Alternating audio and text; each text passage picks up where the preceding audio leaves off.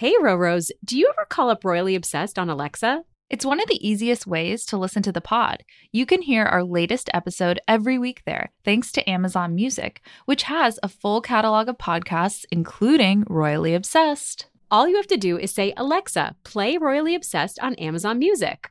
Oh no, mine is listening to me say that right at this moment. A royal reminder, new episodes drop every Thursday. Tune in on Amazon Music. Now, on to the show. Hear ye. Please rise for their majesties of Royally Obsessed, the podcast for all things royals. Stand by! 3 cheers for Her Majesty, the Queen! Welcome back to Royally Obsessed. I'm Rachel. And I'm Roberta. And it's time for your weekly update on the royal news you need to know. A couple of royal reminders before we dive in. Follow us on Instagram at Royally Obsessed Podcast and join our Facebook group at Royally Obsessed. You could subscribe to our podcast and leave us a royal rating of 5 stars or send us an email at info@gallerypodcast.com. Roberta, I missed you. It was so weird to have last week off. Too. I know. And also, though, I want to say that leaving us a royal rating of 5 stars or sending us an email at info@gallerypodcast.com would be the best holiday present you could give both of us. We just want to hear from you. We'll write you back. We love it. If you want to get us something, that's what you should get us. Yes, such a good point. I know. How was your Thanksgiving? It was so good. It was so, so good. So I was with my family, which I am so, so grateful for because I know a lot of people couldn't be. So I feel very lucky. And we had delicious food and drinks, and the cocktails really you were serving nice. Up looked really good. This has become like your expert. You're an expert at this after the pandemic, I feel like. I do feel like I'm going to start up the quarantine cocktail happy hour series that I was doing on Instagram again. You need to bring it back. I need the inspiration. I think people need it. And also I feel like it's what divides it from a weekday to a weekend. It is on Friday, 5 p.m. I'm whipping up a new cocktail that I've researched. So how was your holiday? It was so good. I feel like it was just the rest that I didn't know I needed. The weird part was I did start potty training, so that was like just a weird choice, but I did do that. But we had a nice Thanksgiving. It was very simple and very low-key, but there were mashed potatoes, some, good television watching, although I didn't make much progress on The Crown. I prioritized The Flight Attendant. I know that I'm a terrible Roro, admitting that. Oh, I heard that's so good, though. I prioritized The Undoing, which there's just too much TV right now. But there's so much good TV. I'm still in the mindset of savoring The Crown a bit, but I'm over it. This week I'm finishing it. So you're finishing it this week? Yeah. I'm going to try to. I definitely made progress. I'm on episode 4. Okay. And it's just...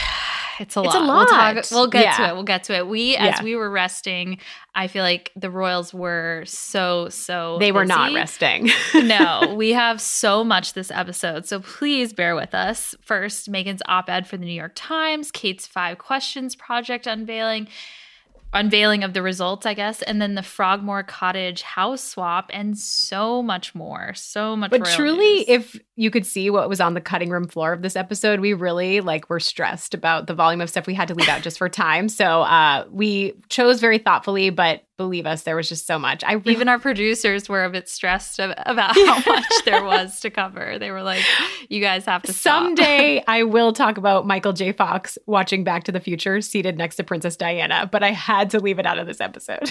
It'll story. Happen. Google it. Even just mentioning it now. Let's just, that's perfect. If you're listening, Google that story because it's great. Anyways, what are we sipping today? And now it's time for the weekly royal cocktail. So I am doing a classy leftover Thanksgiving wine. It's a Cab Sauv. So just finishing up the last of the bottles. Yeah, that's what I'm doing too. I feel like I just kept it sort of easy today. Wine in the afternoon. Afternoon. I feel like it's also getting dark earlier. It's just a little sleepier, all that kind of stuff. So this is like a nice ease into the end of the day. But while we're sipping, we want to talk about, instead of a reader email this week, the Royally Obsessed gift exchange. Roberta, have you been following this in the Facebook group? I have, and I love that this has happened in years past too. You guys are so on it, and everyone sounds like they're having so much fun trying to find royal-themed gifts. I'm sad I missed the deadline. Me too. Because I already told you guys what our gift will be this year. Yeah, email us. We want to participate next year. Email. Yes, yes. But also that's our gift this year. But so much fun. And also email us what gifts you guys have found, because I'm sure you guys are, you know, getting creative and found stuff that aren't on any of these royal gift guides that are all over the place this year. I know. I think you need to post all the photos. But basically, for anyone unfamiliar, that Alexandra organized it. It's a gift exchange that participants have been matched, and they have royal-themed gifts that they must send out by December 10th. It's for U.S. and Canada residents only, although there's been a lot of commenters saying that they really wish it was worldwide. I mean, I feel like that's totally feasible. That could happen. To do an international, yeah. Yeah. I agree. The shipping gets expensive, of course, but the spending limit is $25. So as I said, I'm bummed that I missed this. But Roberta, what would you give for $25? $25 is tough. But I think there's so much fun stuff, like those Etsy pins that you pointed out that were of the Queen and Kate Middleton. Those are so, so fun. I also really love the shirt that you got me a while ago that was Meghan, Kate, and Diana. Oh. That's so fun, too. And it's like a T-shirt with their names going down. So I think that would be really cute. I don't know. What would you get? What are some good ideas? I mean, I feel like those are great. The only thing I was thinking that I discovered through Elizabeth Holmes' gift guide is the Ruth Bader Ginsburg tee that Meghan wore for the Teenager Therapy podcast is, I think, $24.95 on Etsy. So that would be a great gift. Perfect. A subtle nod. I love that. Anything on, obviously, Amelia Noy's shop, like we talked with her a couple weeks ago, that would be perfect as well. Yeah. All right. Well, moving on. So we are at the 1-year anniversary of a Berry Royal Christmas special. And now, this week in royal history. So it's been almost 1 year since we had the pleasure of witnessing the Duke and Duchess of Cambridge bake Yule log cakes, orange and chocolate roulade, if you want to be technical, alongside Mary Berry, who's the former Great British Bake Off judge, and Nadiya Hussain, the former Bake Off winner. So this aired last year on BBC One on December 16th, 2019, but all the promo took place, you know, in the weeks previous, which is why we're covering now. And it shows Mary Berry on 4 special visits to charities that the Cambridges support. She also prepared a feast for a Christmas party hosted by the royal couple at the Rosewood Hotel in London for the volunteers of the charities who work throughout the holidays. So here is a little snippet from that special. Anything accidentally falls into your mouth, that's okay as well. Fine. That's what tends to happen to me when I'm taste it as we go. Yeah. Mm. Right, that's really good. Does William ever cook to you? He sometimes does, actually. He's very good at breakfast. University days, he used to cook all sorts of meals. I think that's when he was trying to impress me, Mary. Things like bolognese sauce and things like that. What a great bolognese sauce. I know. Remember he shared the actual recipe too for charity. I was actually, I think, in October. So you can make William's bolognese. You just made bolognese. I made Ina Garten's bolognese over the weekend, and it was delicious, but I made a catastrophic mistake, which is that I misread the recipe, and it called for 1.5 teaspoons of pepper, but I put in 1.5 tablespoons. And I've done this before too, and it's just so tragic because it had a kick. So spicy. Hey, it's fine. It happens to the best of us. I'll try William's recipe next time. Yes. But no, I love that special, and I also love that you're a British Bake Off convert as of the pandemic. Oh yes, for sure. So that's why I think this takes on new meaning for me, because I am now fully immersed in Bake Off world. So the fact that they're with Mary Berry and with a competition winner, I think that's so fun. And to see them, you know, Kate and William are so competitive and in their element. It doesn't matter what they're doing, even if they're baking Yule logs. It's really fun to watch. And everything was so revealing too. Like Kate revealed a lot in the short little snippets that we got of that. So I thought that was really interesting. Like she said, one of Louis's first words was Mary, because right at his height are all my cookbooks in the kitchen bookshelf. And she said, children are really fascinated by faces, and your face was all over your cookbooks. So he would say, that's Mary Berry, even when he was like 1 years old. So I thought that was so cute. So cute. What's your favorite animal? That's Mary Berry. That's what he knows those two things. That's what I'm hearing. And she also revealed they grow their own veggies, and Louis loves beetroot. It's so delightful. And I feel like if you have obviously there's so much TV, as we said before, but time between finishing The Undoing and then finishing The Crown and, you know, The Flight Attendant. If you have time, I feel like it's so worth a rewatch. There's two YouTube videos available in the US. Otherwise, it's not really, I checked and I didn't find it on Netflix or anywhere else. So I don't think we can get it over here except for YouTube. But just so much fun. Such a lovely walk down memory lane. I know. I feel like anytime we see their competitiveness or we get little anecdotes about the kids, it's kind of when the Cambridge family just really shines. It's my favorite aspect of hearing sometimes about them, what's going on. Same. Definitely. Anyways, moving on to this week's news, definitely kicking things off with a much more serious note. We, on the eve of Thanksgiving, got the announcement from via the New York Times about Meghan Markle's miscarriage. She shared it in a piece called The Losses We Share. And for me, it just really took my breath away. It took the world's breath away. I feel like Roberta and I were texting. It was really, I mean, it was such a beautiful piece and so well written, and her writing ability, and I mean, whoever her editor was, it was just such a thoughtful piece. But yeah. I just feel like hearing that from her. But I'll go through the details and then we can talk about it. Definitely, yeah. I remember because like Thanksgiving, I kind of like to put away my phone for a while and like step away from technology, and because we're so surrounded by it, especially now. And so I was, you know, I saw your text and DMs, and I was like, oh, and I was floored by what, you know, what was the title and that Meghan Markle had penned this piece on the eve of Thanksgiving. Mm-hmm. So I really, yeah. So let's dive in. Yeah. So what we learned from the piece is that Meghan unfortunately suffered a miscarriage in July of this year, and she wrote, "After changing Archie's diaper, I felt a sharp cramp. I dropped to the floor with him in my arms, humming a lullaby to keep us both calm. The cheerful tune, a stark contrast to my sense that something was not right." She moves on from describing her physical pain to her emotional, which is that she says, "I knew as I clutched my firstborn child that I was losing my second." Then later, and I'm reading all these quotes because I really feel like I'm only reading a snippet of this piece, but just I think it's so valuable to share her words. Then later she says, "I lay in a hospital bed holding my husband's hand. I felt the clamminess of his palm and kissed his knuckles, wet from both our tears, staring at the cold white walls, my eyes glazed over. I tried to imagine how we'd heal."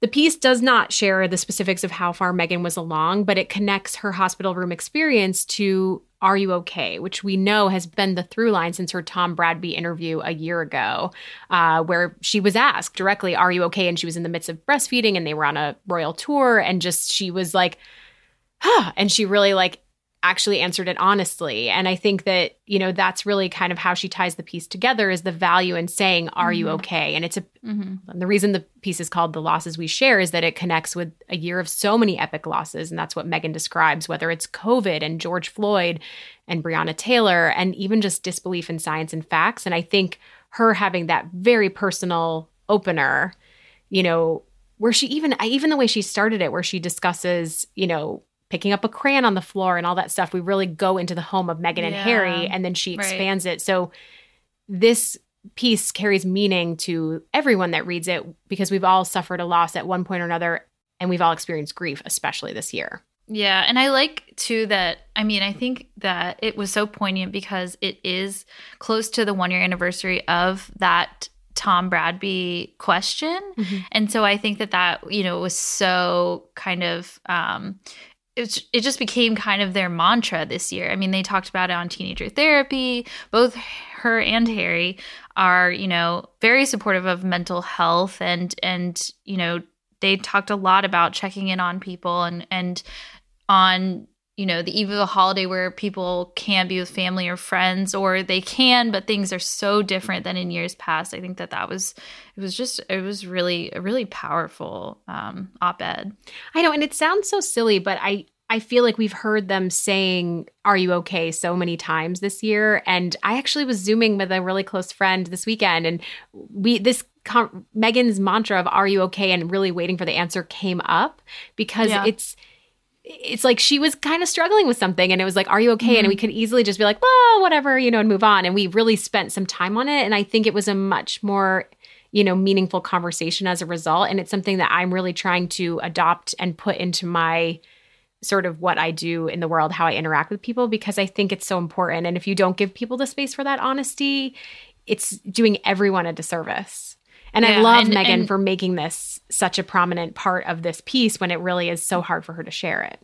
Totally. And she addresses that too. She says, like, when we share our grief, we as the asker too are kind of, you know, relieved in a sense to be able to get things out in the open. And so it's not just for the benefit of the person that you're asking, but also yourself, and to be able to kind of, you know, relate to what everyone's going through right now and talk about it, mm-hmm. Get it out in the open, I think is really the message that she was trying to drive home. And I think she did a great job of it. Yeah, so. Absolutely. And the piece is powerful for so many reasons too, because in addition to that mental health, you know, direction and that it goes in, it's also really shedding light on miscarriage, which is such really considered quite a taboo subject to discuss when in a room of 100 women, we know that 10 to 20 will experience a miscarriage. You know, it definitely struck a chord with me. It's something that goes on behind the scenes. I've experienced it. So many people have experienced it. Like, I think that it's just for her to put that out into the open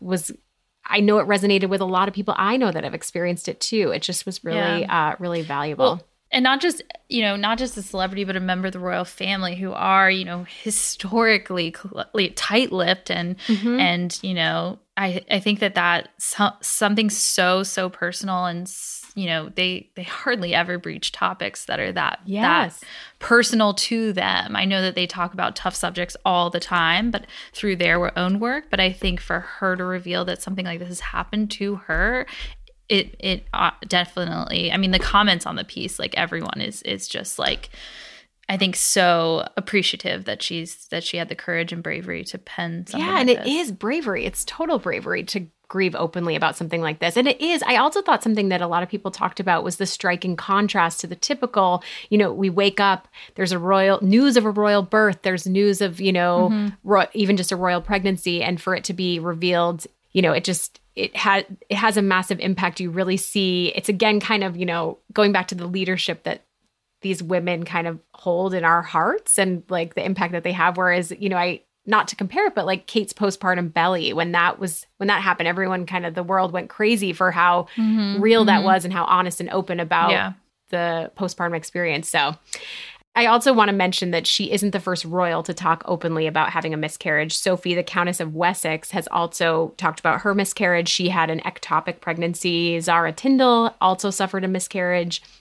But yeah, I mean, Meghan just using that sort of her platform to bring so much attention to this. So right, and I did hear that they shared her and Meghan and Harry shared the news to the royal family before this was published, and so, you know, I think that they obviously didn't want to blindside anyone. It seems like they do, you know, still have the communication gates open, which I think is a good sign, mm-hmm. Because I do think this would really have taken William and Kate and all the royal family too by shock and surprise if they had published this without saying anything. So I think people in the royal family were aware this was coming. It adds to the distance between them. It must be so hard to not be with family during this time. Right. And to feel like they could comfort them physically and, you know, they can't really go visit them or visit friends and family for the holidays. But, you know, I think it's also, I thought what was so interesting too was the anecdote that she describes being in a cab in New York City. And this is kind of after she talks about her miscarriage, and she says, like, I was in my late teens and I passed a woman on the street and she was crying openly, and I asked the taxi driver, like, should we do something? Should we pull over? And he said, no, everyone's, you know, moments in New York happen so publicly. And I felt like I could really relate to that. I'm sure you could too. That's like, it's kind of amazing how much drama can play out on the street, you know, your personal life, and you don't think about it because we all pass by, so we're just in our zone. We're experts at being in the zone in New York. Totally. And also, like, I don't want to have any of these moments in my apartment because it's a shoebox, you know, it's like a tiny, like, 4x4 room. So there's no way. So everything in my 5, almost 6 years in New York has always played out so openly. So I totally related to that. And then also, I thought it was so, you know, moving that she was like, I wish that I had gone back and stopped. And clearly that moment has stuck with her forever. And I'm sure we all have moments like that we'll never forget. And, you know, the fact that she really wanted to help this person, I don't know. I think it speaks to her character a lot, too. Oh, I totally agree. One last point I did want to make while we're on the subject is I thought it was great to see her bio beneath the byline in the piece, just sort of her, in her words, how she defines herself. It said the writer is a mother, feminist, and advocate. And I think that is basically the future path of Meghan that we'll see. So, you know, again, it speaks to their talent also at, you know,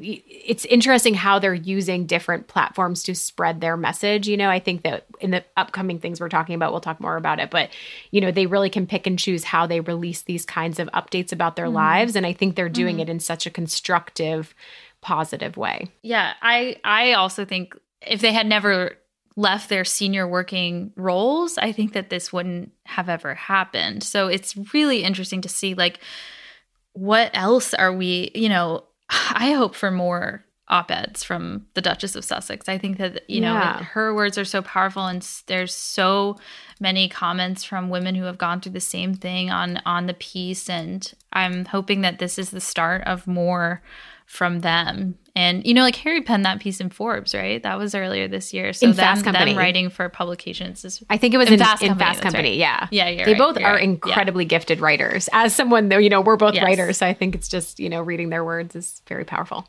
Yeah, definitely. All right, well, moving on. So from the other side of the pond, we heard from Kate. The Duchess of Cambridge revealed the results of her under 5 survey last week, the start of which took place in early 2020. So it's her first solo project, the culmination of nearly 8 years she spent working with family charities as a senior royal. It definitely feels like a big legacy, her work with the early years. I think, you know, similar to Diana's work with AIDS patients and Charles's work on climate change, I think this is going to be something that Kate will always work toward and on for, you know, the years to come. It seems like this is one of her main focuses. So more than 500,000 people answered the survey, which is staggering. 500,000 people. Combined with other research from Kate's team, it consists of the UK's biggest ever study on the early years, and it's a 54-page report. So that must feel like a really proud moment for her to have worked on the biggest ever study for the UK on the early years. So the 5 insights were shared in short videos on Instagram, released each day, and they got really creative with it. I love, you know, we always talk about Kensington Palace getting creative on social media, and I think that they always seem to take it to the next level. I feel like David Watkins from Meghan and Harry's team is just doing a great job. When they posed that question that everyone could chime in on, I'm loving how the formats they're using. Well, it also makes me think, you know, how absent the Sussexes are on social media, and we don't know if they ever will return to social media after, you know, all of their work this summer kind of combating the bad side of what goes on online. So I think, you know, it is so interesting that the Cambridges have really embraced it so much, and I think that's what the Sussexes had done before leaving their working roles. So I think it's really interesting to see. But so they had, you know, insights where they would post a sign outside that had the insight on it. They had Kate writing down the insight on a notepad, and it all felt so big and such a culmination of all this work. And so I thought it was really even bigger than Hold Still because of how long they kind of drew this out. And Kate also held a Q&A answering comments on an Instagram post. What did you think about that? When I saw that in my timeline of like ask me a question format from like IG stories, I thought that was so cool. I loved it. And I think that for me, this was a moment where she kind of, I forgot that she's the Duchess of Cambridge. Like I sort of more was like, ooh, I'm a mom and I have a million questions about this. And I saw a lot of actual friends. She's like a mommy blogger. Yeah, people that I followed that were asking questions, and they were really amazing questions, which she kind of, you know, she alludes to in the video. I know. I saw that too with people I know posting questions, which I thought was really cool. So also this weekend, one of the doctors working on the Early Years project wrote a column in The Telegraph about why he and his twin brother chose to work with Kate on the project. And he said, what drew us both to her cause is the very different approach it has taken from other similar projects we've been involved with. He said, this isn't just a flash in the pan campaign with a well-known name as a figurehead that's peripherally involved. As was absolutely clear at the very first meeting, the Duchess has shaped this project. She is absolutely across the research and data on early years. It'd be easy for her to sit back and hand it to the experts in the room that day with all their PhDs. But as we saw, she has worked hard to become an expert herself. That interest in the early years will outlast politicians and even scientists. So I think, you know, it's like so enlightening to see behind the scenes of these meetings with the Duchess of Cambridge and to think she's fully immersed herself in this. This is not something that's just done after you publish the research. You know? And she talks, you know, I think we were going to play a clip from this, but basically, you know, she says that this isn't just because she's a mom. This isn't why she did it. It's because she wants to create a better future because of how critical the first 5 years are for development. And you hear a lot of adults that then later talk about, well, something happened during that time that shaped their mental health for the rest of their lives. So should we play a clip? Yeah, let's hear that part. I just want to say a huge thank you to everyone who sent in their questions. A huge number here with loads of wonderful emojis attached to them. What is the early years? Help. With a wonderful emoji at the end of it. How do you manage toddler tantrums in your household, especially with multiple children? Yes, that's a hard one. I'd also like to ask the experts myself.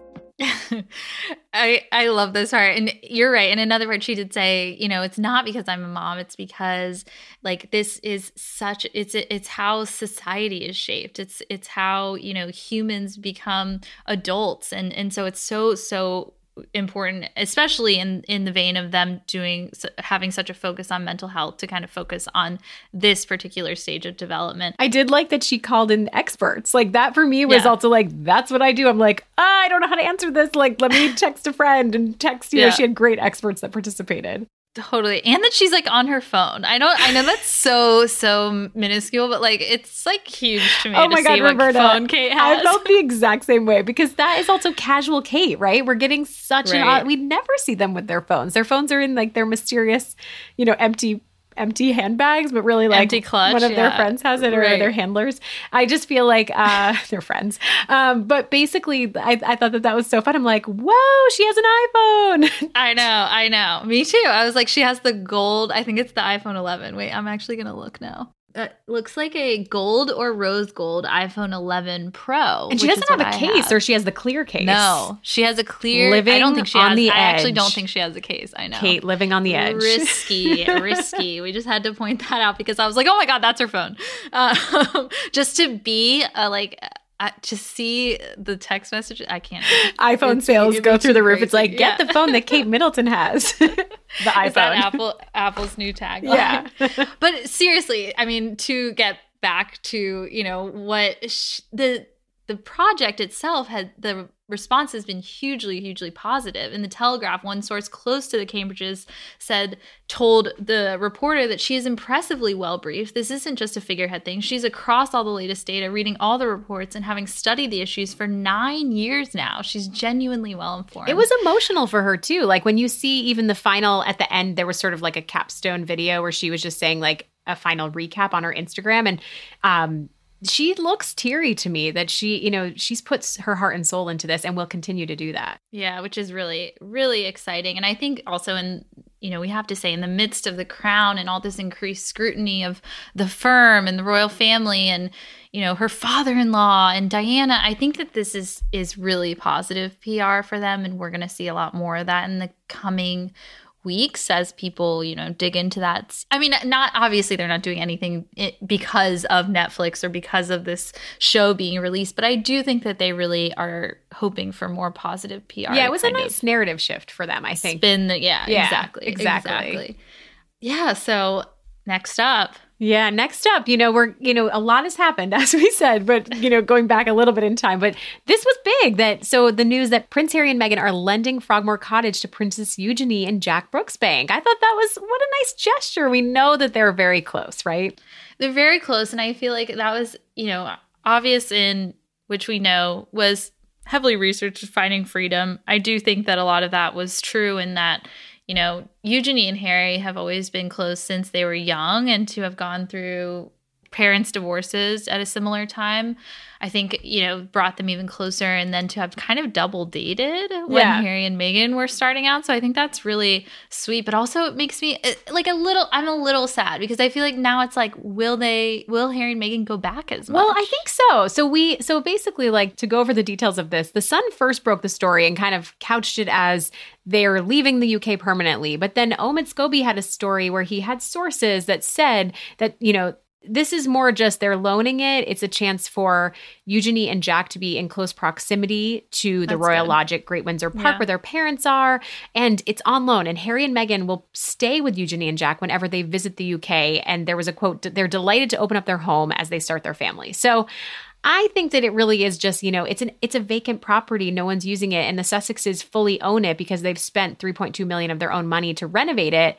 And they've repaid the sovereign grant. So I just think that it's like they're all family, and Eugenie happens to be very close to Harry and Meghan. So yeah, I think that they'll be back. Is it weird, though, that you like, okay, so like put yourself in that position, like you've paid off your house and then someone that you know is like, I mean, even if they are your cousin is like, hey, I'm going to live here while you're not here. I don't know. Like, it just feels weird to me that they just paid it off, you know? I know. But then on the flip side, I feel like if it is vacant, like, wouldn't you rather have someone kind of like being a little bit of like looking after it or something? Although I guess they have like plenty of people to help with looking after it. But I don't think that they're paying rent, which is interesting. There was a couple of reports of that. And I also, one last thing is, I think where it's most seems logical for me is that the pandemic has to be throwing such a wrench into things, especially when you're about to welcome a baby, that they probably really are trying to button up where they're going to be. And they previously were at Kensington Palace and Ivy Cottage. So I think that logistically it kind of all seems like a smart decision as we all like relocate and kind of pivot a zillion times over during this pandemic, but I don't know what you think. Totally. No, I agree. And I think Frogmore Cottage is pretty big, actually. So I do think, like, if they are staying in one part of the house and Harry and Meghan come back from California and want to stay, I'm sure there's, like, a wing of rooms for them. You know what I mean? It's not like I'm picturing like my house where I'm like, oh, we have to all reshuffle the bedrooms so that we can fit into our house. We're like, that's not the case at all. I think it's now 5 bedrooms is what.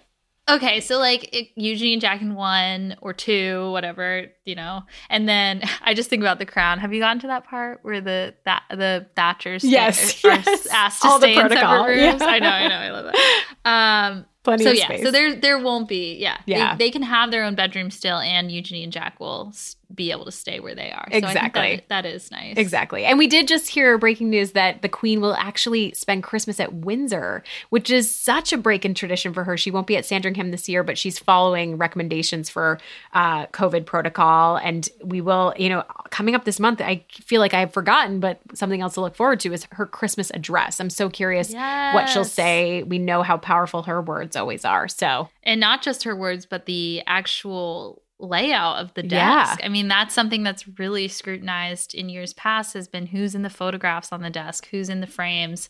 I think, you know, we haven't seen Harry and Meghan, and I don't think we will because they've obviously stepped down from their senior roles. So I do think, you know, it's always fun to see new photos or just to see her at Christmas, I think is always so nice. I agree. And one more breaking news Prince Harry item that we wanted to discuss is his help. I'm tacking it on. I gotta slide it in here, but it's huge. His help launching. Our producers are rolling their eyes right now. They're like, seriously, you guys are too we just gotta talk about it. But his help launching the Water Bear Network, which was such a surprise. This news broke this morning, December 1st. So the Water Bear Network is basically the Netflix for documentaries about the climate and climate change, and it's free. So I signed up. I don't know if you signed up yet, Roberta, but I have not, but I will. That sounds amazing to have. Yeah, there's about a 9-minute launch video, which Harry kicks off, you know, talking about the pandemic. I liked this line. He said, it's almost as if Mother Nature has sent us to our rooms for bad behavior. I thought that's an interesting way of thinking of it. I don't think he said that. I think he was quoting some other people, but it was, but I think it's more just that sort of visual of, you know, what the pandemic has meant for the environment. And this is definitely a cause that, you know, it's definitely something that's very meaningful for him because Harry's the president of African Parks. He's the patron of the rhino conservation in Botswana. But it also really closely dovetails with Charles and William's efforts that they have launched, the Earthshot, so many things for conservation, you know, around the globe. So I want to play a quick clip from his launch video. What is the point in bringing a new person into this world when they get to your age and it's on fire? We can't steal their future. We really can't. That's not the role. That's not the job we're here for. But I've always believed that hopefully we can leave the world in a better place than when we found it. So I think we really need to take a moment and think, well, how do we get what we need and have our sort of our desire fulfilled without taking from, you know, our children and generations to come. It's really similar to what Prince William said for the Earthshot. You know, I think, and for one of his documentaries early this year, I think that, like, preparing the world for their children and everyone's children, and to give them something that's, you know, filled with all these wonderful animals and species that we have now. I think that that's what's so important to them, you know, as fathers too. Yeah. And I'm also, I mean, I just think for me, it's further proof that they are separate but together. I think that they're mending whatever has gone on. And I just think that family at the end of the day kind of overrides all else. I don't know. I'm probably too much of an optimist maybe, but I like your optimism. But I feel like I think that this all, you know, it's just all kind of, I hope you're right. I hope you're right too. Synergy. And especially because we haven't heard that much from Harry about his environmental, you know, work since the pandemic. I don't think, like, Travelist has taken a backseat, or it seems like he hasn't talked about much. It's probably being worked on behind the scenes. I mean, it's definitely being worked on, I'm sure. But, you know, not to hear about climate change or much from him, and have William and Charles kind of take the reins on that stuff, and then have him finally jump back in. I think that it's really exciting to, I hope we hear more about this issue from him in the future. Yeah, there was so much content I wanted to watch. I definitely think it's worth the subscribe. I will say Water Bear Network. I don't have enough time to fit anything else. I know there's so much right now. Slate, but I wanted to say also with the launch, I thought it was funny because Water Bear on Instagram, which I just started following, posted all the press that they've been getting, and they tagged Sussex Royal and all the press. And I was like, more proof we need at least an Archewell account, you know? It's interesting too, is like they obviously aren't going to use that handle, but like, did someone on their team say, like, oh, it's fine, just tag? I know, because it's obviously, you know, I'm sure that's those very things are always approved. Yeah, it's always approved. Exactly. That's weird. All right, well, our highs and lows. So before we adjourn the Royal Pod, it's time for the Royal Highs and Lows. Rachel, let's start with yours. What's your low? All right, so it's so sad. I know. I feel bad starting with mine. Yeah, it's a. I know. Like we said, so much news happened, but my low was just the news that the Cambridge's dog Lupo passed away. I feel like he's been a real presence in all of our lives. Is that too much of a leap? But he was 9 years old, and they got him a little over a year before George was born. And I guess the reason for getting him was that William was deployed to the Falkland Islands for 6 weeks, and Kate was really, really sad about that and lonely, and they got Lupo as a companion for Kate. So, but. I guess it's still a low, but it was very endearing to see James Middleton's tribute and obituary for Lupo. I figured, Roberta, you would love that. But his plan to take Lupo for a walk. And Lupo came from one of James Middleton's dogs. Yeah. So I thought that was sweet to give, like, a brother sibling gift of a puppy. That was really but very sweet. Sad news for them. So sad. Mine is kind of Crown related, in that Charles and Camilla disabled Twitter and Instagram comments on a few posts after receiving backlash. So the Crown has, as we said, really increased scrutiny of the royal family. There's even, you know, the UK's culture secretary has even gone so far as to ask Netflix to amend a disclaimer to the show. Is that true, or was that just? I couldn't tell if that was like a tabloid report. No, it's true. Oh my gosh! From what I've read, wow. And I know, and like people have been making fun of it online and like posting like fake disclaimers that are like kind of funny in a way, poking fun at it a little bit. But it's also like if there's a show with actors, like we all know that it's dramatized, right? Like, we all agree that we know that. Like, I don't think anyone's like in the dark about that. I don't know. I guess some people definitely take it as a documentary, but if there are actual actors, you should realize that this isn't exactly history as it happened. So that is really crazy. They had to disable that. I know Clarence House is really feeling the heat, especially. So we'll expect a lot of positive PR from them in the coming weeks, I'm sure. Yeah, totally. Well, moving on to my high. Are you ready? I love this. The Queen and Prince Philip's 73rd wedding anniversary. I cannot believe it's been 73 years, first of all. But more importantly, the picture shot by Chris Jackson. That was my anniversary. Done. Cheers. Yeah. of the two of them opening a card from George, Charlotte, and Louis at Windsor Castle. I just felt like Pinterest mom strikes again. There was like... I was just going to say that. I think that's so genius that all these like crafts and hobbies are being provided to us by the royal family. Yeah, it was so bright and colorful. So well done, Kate and William, and just happy anniversary. I loved those images. They look so happy. And I love that they gave a close-up of the card after, too. And I also love the photoshopping. A lot of people have been photoshopping different things into the picture, but it's funny. It's HRH, yeah. The book. I loved that one. It was especially. Great. It was creative. Great. So good. My high is that the Queen has a new gin, another gin that she has released. So we talked about a Buckingham Palace royal gin a while back. This is a new version from Sandringham Estate, which is in Norfolk.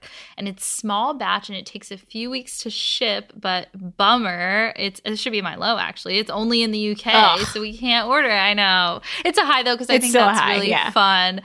But the price is kind of crazy. What is it? It's $67. Oh, man. Which is a lot for a bottle of gin. Like, I don't think I would spend $60 on a bottle of gin. Yeah. I'm not that yeah, not that regal. But I love that Ryan Reynolds, who obviously is the creator of Aviation Gin, had the best reaction to it. So he retweeted the story from Marie Claire about the Queen's gin, and he replied, "If she imposes a gin tax, I promise a revolution," which I love. And I've been so into Hamilton that I just like pictured Hamilton and the Queen and Ryan Reynolds. And so it was good, so good. They're spending this time doing a lot of alcohol production. I feel like, right, Charles, the Queen, everybody.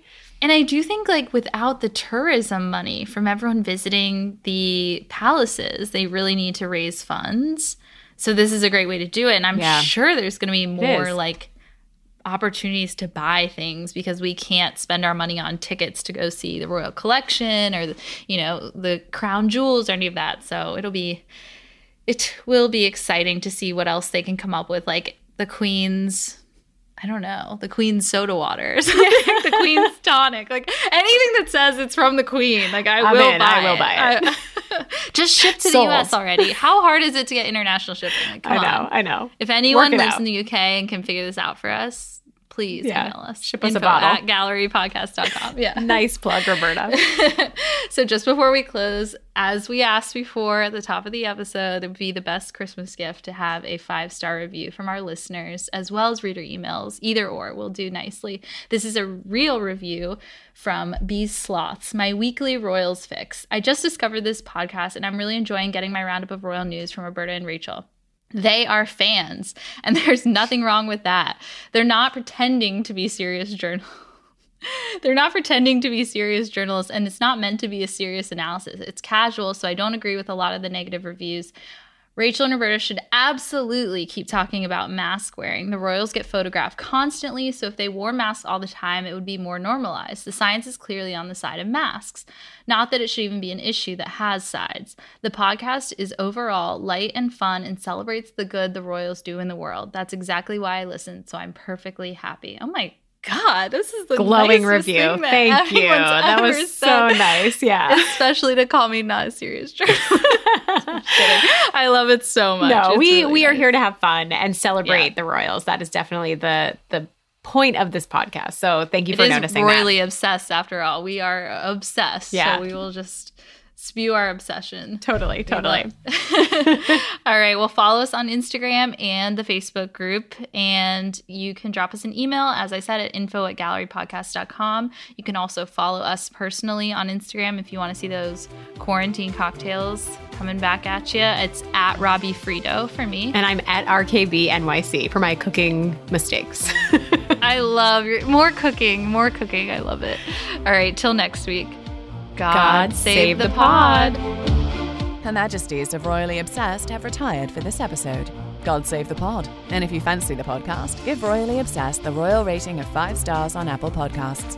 Follow us on Instagram at Royally Obsessed Podcast and join our Facebook group, Royally Obsessed. Royally Obsessed is a Gallery Podcast production.